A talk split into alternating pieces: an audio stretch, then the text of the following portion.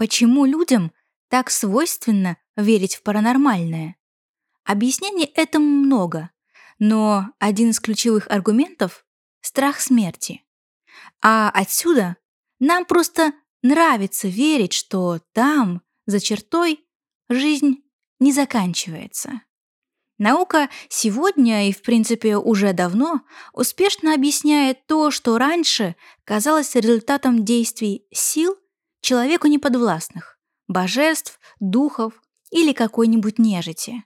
Но порой даже закоренелые материалисты-ученые, археологи, например, любят в экспедициях посидеть вечером после тяжелого трудового дня у костра и порассказывать друг другу байки о том, как они или коллеги сталкивались со странным, так сказать, с тем, что объяснить так и не смогли. Это «Упыриное королевство». Добро пожаловать! Меня зовут Саша, и это подкаст о монстрах, реальных или выдуманных, городских легендах, от которых мурашки по коже, и время от времени про истории реальных преступлений. Надеюсь, вы неплохо провели время на новогодних каникулах, зарядили свои батареечки и оказались готовы вернуться в рабочую или учебную рутину. Я, признаться, оказалась вообще не готова. Но да ладно. Полагаю, исходя из вступления, стало понятным, что сегодня мы поговорим про археологов, их открытия, а также цену знаний. Если вы думаете, что речь наверняка пойдет про уже избитое, но от этого не менее интересное открытие гробницы Тутанхамона, то нет. Мы сосредоточим свое внимание на открытиях советских, а также российских ученых историков и археологов. Мистика так или иначе окружает археологию. Наша современница Мария Анашина, путешественница, востоковед, член Российского географического общества, говорит, археологи – народ немного суеверный. Когда имеешь дело с древностями, костями, всякое может случиться. Поэтому перед началом раскопок принято окропить раскоп вином, чтобы этой жертвой попросить прощения за то, что тревожит это место. Проклятие, как череду негативных и или летальных событий в качестве наказания за осквернение захоронений, чаще всего связывают именно с обнаружением гробницы Тутанхамона. Извините, я вас все-таки немного обманула и пару слов об этой истории все-таки скажу. В 1922 году в Египте, в долине царей, экспедиция Говарда Картера и лорда Джорджа Карнерворна нашла нетронутую расхитителями гробницу, мумию, а также громадное число бесценных артефактов. Суть в том, что к 1929 году, то есть 7 лет спустя открытия, преждевременно умерло 22 человека из числа экспедиции. 13 из них принимали непосредственное участие во вскрытии гробницы, а остальные были их близкими. Якобы возмездие настигло тех, кто потревожил покой фараона, а также дорогих им людей. Но объективно, как современники этой истории, так и сегодняшние ученые признают, что имело место всего-навсего череда совпадений противовес магическому объяснению проклятия этого и других предлагаются логические обоснования причин смертей, побывавших в усыпальницах или соприкасавшихся с мумиями.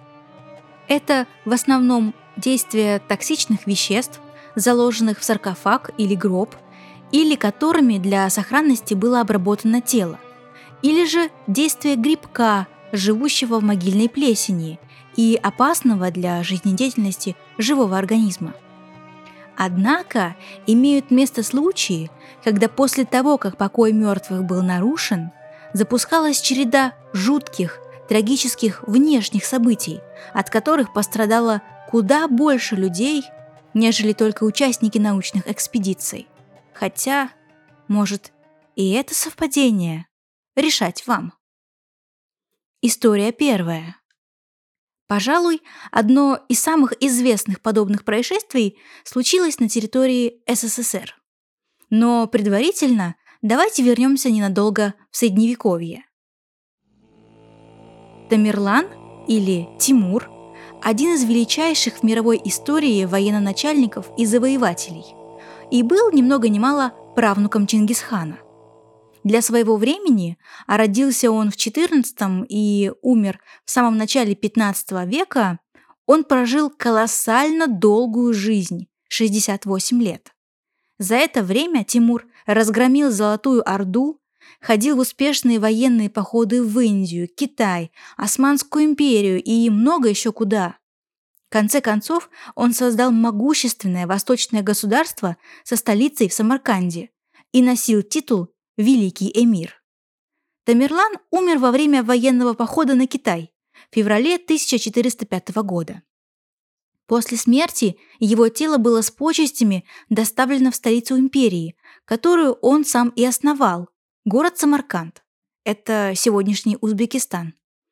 Там его похоронили в мавзолее Гур-Эмир, который был воздвигнут годом ранее по инициативе и на средства великого эмира.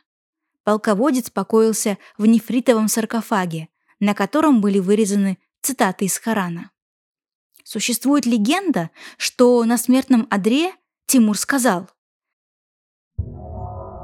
«Не нарушайте покой моей могилы, ибо того, кто меня побеспокоит, ожидает судьба, которая страшнее, чем я». И, конечно, правителю поверили, такому человеку страшно было не верить. Уже в 15 веке внук Тимура, Улугбек, желая почтить память знаменитого деда, привез из Китая и установил в гробнице покойного кусок темно-зеленого нефрита весом более двух тонн. По сути, это тоже было надгробие. Могильный камень покрыли надписями на арабском, и так он и находился в усыпальнице Тимерлана, пока уже в XVIII веке персидский военно-начальник Надир Шах не вывез нефритовую плиту в город Мешкет. Там вскоре произошло колоссальное разрушительное землетрясение, а Надир Шаху приснился кошмар, который истолковали как угрозу самого Тамерлана и гнев за вывезенное надгробие. А поскольку персидский правитель был очень мнительным и подозрительным, могильный камень поспешили вернуть в усыпальницу Тимура. 16 июня 1941 года неподалеку от мавзолея Гур-Эмир в Самарканде началось строительство гостиницы «Интурист». В общем, была допущена инженерно-строительная ошибка, из-за которой в усыпальнице поднялась вода и затопила склеп. Чтобы предотвратить гибель захоронения великого эмира и его потомков, было принято решение начать раскопки и извлечь останки прославленных восточных правителей. Группу исследователей возглавил Михаил Михайлович Герасимов, советский антрополог, археолог и скульптор. Он, кстати, разработал уникальную методику восстановления внешнего облика человека на основании скелетных останков.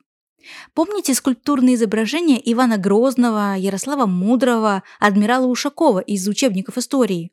Их разработал именно Михаил Герасимов, исходя из фрагментов или целых черепов этих людей. Итак, 19 июня 1941 года герметизированный столетия назад гроб Тамерлана был вскрыт. Испарения ароматических веществ заполнили помещение гробницы. И именно этот факт лег в основу легенды о духе Тамерлана. Якобы так и был выпущен дух войны. Вскрытие гробницы было завершено вечером 21 июня 1941 года а спустя несколько часов немецкие войска перешли границу Советского Союза. Началась Великая Отечественная война. Навряд ли, конечно, эти события связаны, потому что нападение Германии на СССР было запланировано. Тем не менее, совпадение жуткое.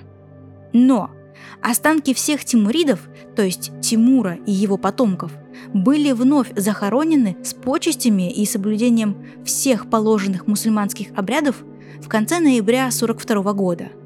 И вот вам еще одно совпадение. Как раз в эти дни началось наступление Красной Армии в Сталинградской битве, ознаменовавшее перелом в войне. В пользу Советского Союза, конечно. И академик Михаил Герасимов, несмотря на дефицит времени и стрессовую обстановку, успел воссоздать облик Тамерлана, благодаря чему мы и сегодня знаем, как выглядел этот выдающийся человек. Вот вам и первая история. По сути, конечно, легенда, но основанная на фактах. История вторая. Знаменитое Алтайское плато, или проще говоря, возвышенная горная равнина Укок – место неземной красоты. Это заповедная территория, входящая в перечень объектов всемирного наследия ЮНЕСКО, находится в южной части Алтайских гор. Все в этом месте прекрасно и загадочно. Местные считают Укок сакральной территорией, где находится вход в так называемый горный мир, мир высших духовных существ. Ощущение здесь, будто небо приблизилось к земле. Обрамляют плато заснеженные горные хребты, на них же находятся ледники, которые никогда не таят. Здесь в буквальном смысле сохранилась первозданная природа. Нет дорог, толком не ловит сотовая связь, а все потому, что на плато Укок запрещена любая хозяйственная деятельность человека.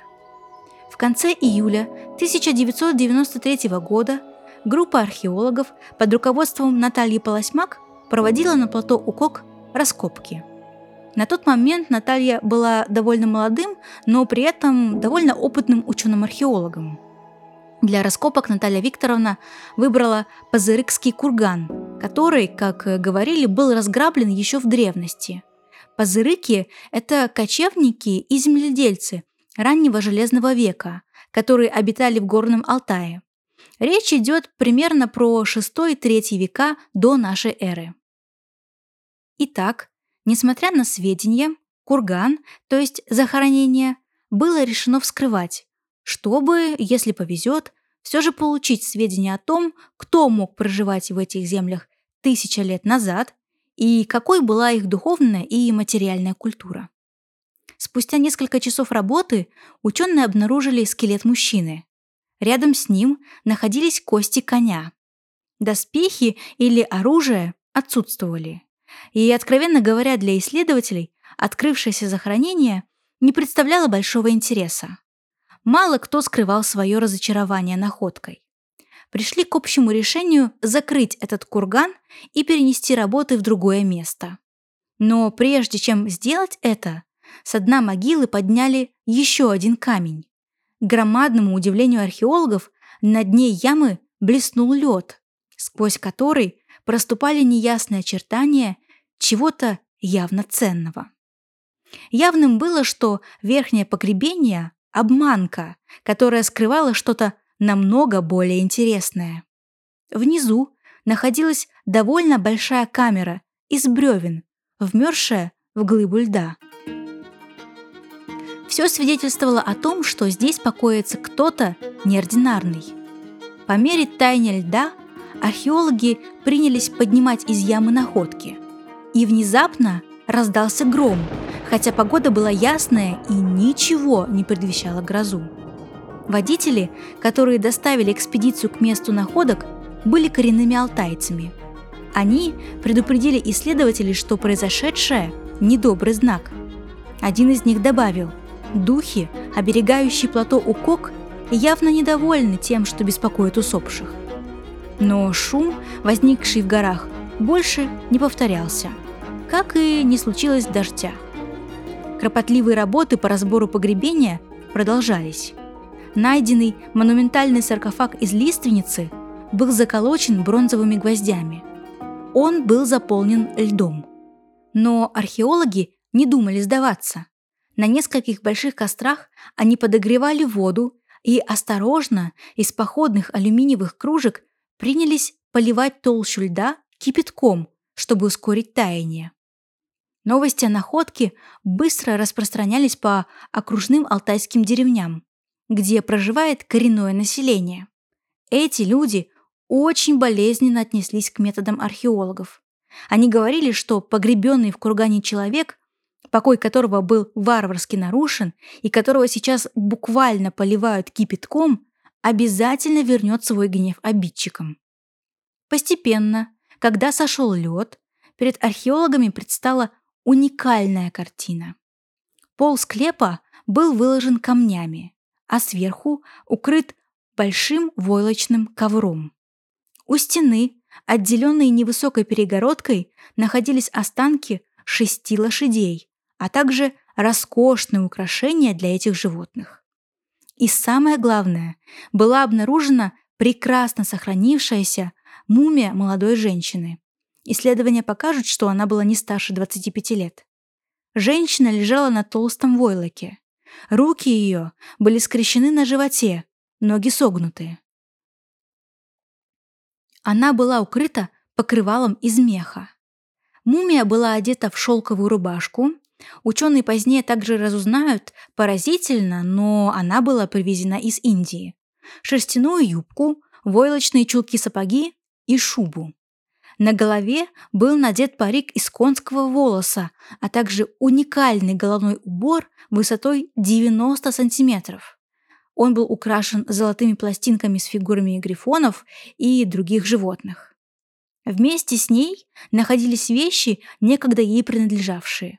Две шпильки, украшенные алмазами, зеркало, гладкий кусочек бронзы в деревянной оправе. Было здесь что-то подобное косметике, карандаш с грифелем из синей-болотной руды, синий-зеленый порошок и кисточка из конского волоса, видимо, для ритуальной раскраски лица. Поскольку у мумии отлично сохранилась и кожа, без труда разглядели четыре татуировки на ее руке. К примеру, самая крупная в виде оленя с клювом грифона и рогами козерога. Олень-козерог у древних индоевропейцев символизировал проводника усопших в иной мир. Учтем, что в древности право на татуировку имелось только у избранных. Это было похоже на зашифрованные уникальные знания, которые как бы проникали в тело человека с краской. Вообще, татуировки у мумии были нанесены на обе руки, от плеч до кистей. Рисунки были синего цвета и выделялись на белой коже. Сохранились они только на левой руке, на правой почти полностью были разрушены. Рисунки были нанесены также на некоторые фаланги обоих рук. Кстати, именно в лабораторных условиях удалось выяснить, что возраст находки составляет примерно две с половиной тысячи лет. Разумеется, это была необычная женщина. Начнем хотя бы с обнаружения в захоронении лошадей. Для женских могил это было вообще не свойственно. Нельзя обойти вниманием и ее одеяние. Во времена жизни найденной женщины, примерно в V веке до нашей эры, смотрели не в лицо, а на костюм. Ведь то, как ты выглядишь, определяло то, что ты значишь. Вернемся к ходу раскопок. Когда работа ученых почти подошла к концу, земля на плато Укок неожиданно пришла в движение, буквально заходила ходуном. Наталья Полосьмак описывает это явление как нахождение на качелях. «Нас стало качать», — говорит она. «Меня даже успело за эти несколько качков укачать. Мы без лестницы умудрились выбраться из ямы, в которой находились, мы и найденная женщина, потому что нам показалось, Сейчас все рухнет. Так же неожиданно, как началось, землетрясение окончилось. А через несколько дней, когда раскопки точно были завершены, мумию женщины было решено доставить на автомобиле в центр вместе с учеными. Не знаю, как это могло выясниться случайно, но сложилась ситуация, в которой двум из четырех грузовиков-исследователей понадобился срочный ремонт. Они были не на ходу, Волнуясь за состояние находки, археологи решают вызвать вертолет. Но и он не мог добраться до конечного пункта назначения. Во время полета отказал один из двигателей. Пилот чудом смог совершить посадку без последствий. Алтайцы уверены, что женщина, найденная археологами, никто иная, как белая госпожа или хранительница покоя Ак-Кадын. Согласно легендам, она стоит на страже врат подземного мира и не дает духам и прочей нечисти прорываться в наш мир, который и без того особенно счастливым не назовешь. Шаманы до сих пор считают ее прародительницей Алтая и ныне живущих там людей. Соответственно, тревожить ее прах никак нельзя. Многочисленные беды, выпавшие с тех пор на долю региона, месть белой госпожи, уверены они. И да, важно сказать, что на сегодняшний день ученые причисляют ее к древнейшим шаманам или жрецам, может быть служителем культа, судя по убранству кургана и его наполнению. За мумией также закрепились имена, данные журналистами «Алтайская принцесса» или «Принцесса плато Укок». Вот что странно. Как и уверяли местные жители, после того, как принцесса покинула Укок для исследований, началась череда катаклизмов. Лесные пожары и ураганы, землетрясения и наводнения. В 2003 году в Кош-Агачском районе произошло мощное землетрясение. Затем в республике зафиксировали волну самоубийств. Местные шаманы, которых до сих пор на Алтае немало – назвали это местью пробужденной жрицы. Они потребовали вернуть мумию на место. Даже простые люди выходили на митинги с аналогичным требованием. Но все осталось как есть. Мумия кочевала по лабораториям для исследований. А неприятности на Алтае продолжались. В 2014 году вновь случилось катастрофическое наводнение. Были разрушены плотины и мосты – затоплены населенные пункты, и тысячи людей остались без крыши над головой. Несколько человек погибли. Местные жители, приверженцы традиционных языческих верований, снова заговорили про гнев принцессы. Вспомнили пророчество, которое на одном из встреч шаманов сделал один из них. Белая госпожа еще два года будет молчать, но на третий жестоко напомнит о себе. Совпадение ли – но так и произошло. Также в 2014 году местные начали собирать подписи за захоронение принцессы Укока. Шаман Акай Кене был инициативным участником группы, которая выступала за погребение мумии. И надо сказать, что активисты собрали больше 20 тысяч подписей. Однако находка как находилась в Национальном музее в Горно-Алтайске, так и до сих пор пребывает там – Ученые изначально называли задумку суевериями и предрассудками и, конечно же, уникальный научный материал терять не желали. Ситуация эта крайне любопытная. Научный подход к реальности вошел в противоречие с мировоззрением целого народа. 2 февраля 2016 года Алтайский суд отказал в иске с требованием перезахоронить мумию Белой Госпожи. Слушание произошло в Горно-Алтайске. Истцом по делу выступил председатель общественного оргкомитета по вопросу захоронения мумии Акайкине, а ответчиками стали Национальный музей имени Анохина, в котором сейчас хранится мумия, Институт археологии и этнографии и даже Министерство культуры Республики Алтай. Суд счел требования о перезахоронении невозможным, так как это может привести к утрате мумии, которая является уникальным научным и культурным объектом. По мнению ученых, если вернуть принцессу на плато Укок, то мумия попросту разрушится.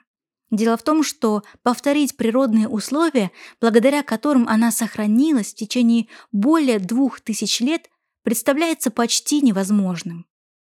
Катастрофические природные аномалии продолжают случаться на Алтае. Так, в мае 2021 года в Горно-Алтайске был введен режим чрезвычайной ситуации, из-за сильных дождей в городе поднялся уровень воды. Были потоплены порядка 50 частных домов. Из республики приходили сообщения о затопленных мостах и участках дорог регионального назначения. От большой земли в регионе были отрезаны несколько десятков сел и деревень. И совсем недавно, в начале декабря 22 года, в Горном Алтае по реке Чемалка сошел разрушительный сель. Поток воды с глыбами и обломками деревьев стремительно двигался. Встречалась информация, что один из алтайских поселков оказался отрезан от внешнего мира, но затем власти Республики Алтай эту информацию опровергли. Тем не менее, в сети доступны видео этого селя, и выглядит это пугающе, честно говоря. А принцесса Укока все еще пребывает в Горно-Алтайске, в Национальном музее имени Анохина. Там даже создали экспозицию, которая в мельчайших подробностях воссоздает погребение. Мумия принцессы в экспозиции не участвует. Она находится в саркофаге, похожем на тот, в котором ее обнаружили. По словам шаманов, этого потребовала сама белая госпожа, которая якобы являлась во снах жителям и плакала, что люди смотрят на ее обнаженное тело. После этого тело принцессы перестали регулярно показывать в музее. Но потом было принято решение открывать мумию для посетителей несколько раз в месяц. 6 апреля 22 года в Национальном музее имени Анохина состоялось знаменательное событие. Была представлена воссозданная по черепу 3D-скульптура принцессы Укока. За 30 лет с момента обнаружения ученые много что смогли сказать о белой госпоже. Знали, например, что она была довольно высокой для своих соплеменников, выше 165 сантиметров, хорошо сложена, молода, не более 25 лет, знатна, но при этом страдала от тяжелой болезни и умерла от рака груди. Но все эти знания не давали возможности увидеть ее настоящее лицо. И теперь мы знаем, что у принцессы типичное скифское лицо, ярко выраженные скулы, восточный разрез глаз, широкий нос и полные губы. Наталья Полосьмак, руководитель раскопок, в ходе которых мумия была найдена, также присутствовала на торжественном показе модели. Для нее это был необыкновенно волнительный день. Может быть, теперь, когда ученые разгадали все тайны белой госпожи и даже воссоздали ее облик сквозь тысячелетия, прошедшие с момента ее гибели, Ак-Кадын обретет покой, простит потревоживших ее исследователей и станет, как прежде, оберегать Алтай от горести и бед? На сегодня все. Призываю вас не относиться совершенно серьезно к тем историям, которые прозвучали. Да, здесь, скорее всего, имеет место совпадение, пусть и загадочные, и немного пугающие. Пожалуй, в каждой стране существует немало подобных баек, возраст которых иногда исчисляется сотнями и, как мы поняли, тысячами лет. И хотя содержание таких вот историй может быть различным, все они, повторюсь, являются порождением одного и того же свойства человеческой психики – страха перед смертью и всем тем, что с ней связано.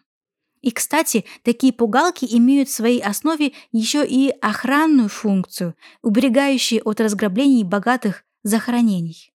Работают ли они? Возможно, для древних расхитителей гробниц – да.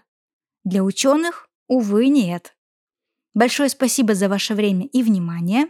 Отдельное спасибо всем тем, кто подписывается или уже подписался на наш подкаст и ставит ему лайки. Читайте хорошие книжки, в том числе и с легендами, и не забывайте регулярно выходить на прогулку. Ведь, как сказал Индиана Джонс, если ты хочешь быть хорошим археологом, ты должен выбраться из библиотеки.